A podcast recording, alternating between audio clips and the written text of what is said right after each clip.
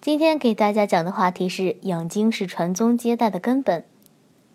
生老病死是每个人都必须经历的，而在由生老病死的过程中，机体的生长和状况不同，决定了人与人之间体质健康的差异。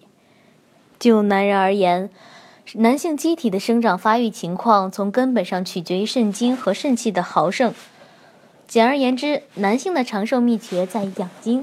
精为首，精充则气足，气足则血畅，精气充足则精力沛，身强体壮，反应灵敏。陈先生很不理解什么是精，应该怎么养。陈先生呢，是一家中小企业的法人代表，整天工作压得他喘不过气来。在一次健康体检中，医生告诉他，他的精子活跃度很低，这让他很崩溃，因为只有活泼的精子才有可能冲破重重阻碍和卵子结合。而陈先生和妻子都想要个孩子。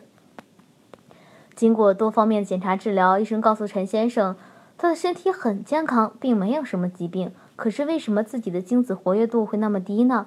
会不会会是自己不行了？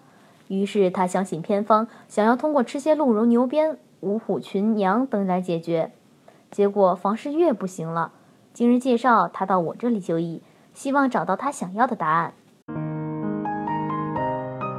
如果大家在两性生理方面有什么问题，可以添加我们中医馆健康专家陈老师的微信号：二五二六五六三二五，免费咨询。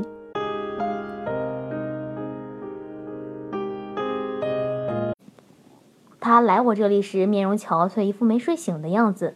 我进一步观察把脉后，发现他气血有些不足。再通过他查看医院检查的资料，认为陈先生很可能是肾虚。我告诉他，想要精子健康、充满活力，必须养精。陈先生的症状其实还不是很严重，所以并不需要吃药，只需要按照养生之法就可以得到缓解。当然，如果对这期节目有疑问的，或是有男性健康问题的，可以关注小妹的朋友圈 n 八三八三五咨询相关问题。咱们接着往下讲。中医理论里，精是构成人体基本物质，也是人生长发育及活动的物质基础。而肾脏是专门保存精的地方，精包括先天之精和后天之精。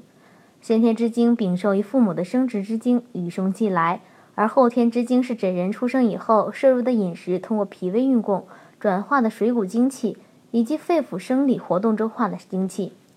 精对人身体有着繁殖生育、生长发育、滋润脏腑、生髓化血等功能，是构成我们人体的气血根本。《黄帝内经》有云：“法于阴阳，合于术数，时有节，起居有常，不忘坐牢。”而法于阴阳，合于术数，就是《黄帝内经》中所推荐的养生总原则，是指内在的阴阳要效法在外的阴阳，也就是我们的日常生活，就是根据正确的养生保健方法进行调养锻炼，比如生活规律、心理平衡、适量运动、合理饮食、戒烟戒酒、不要过度劳累等。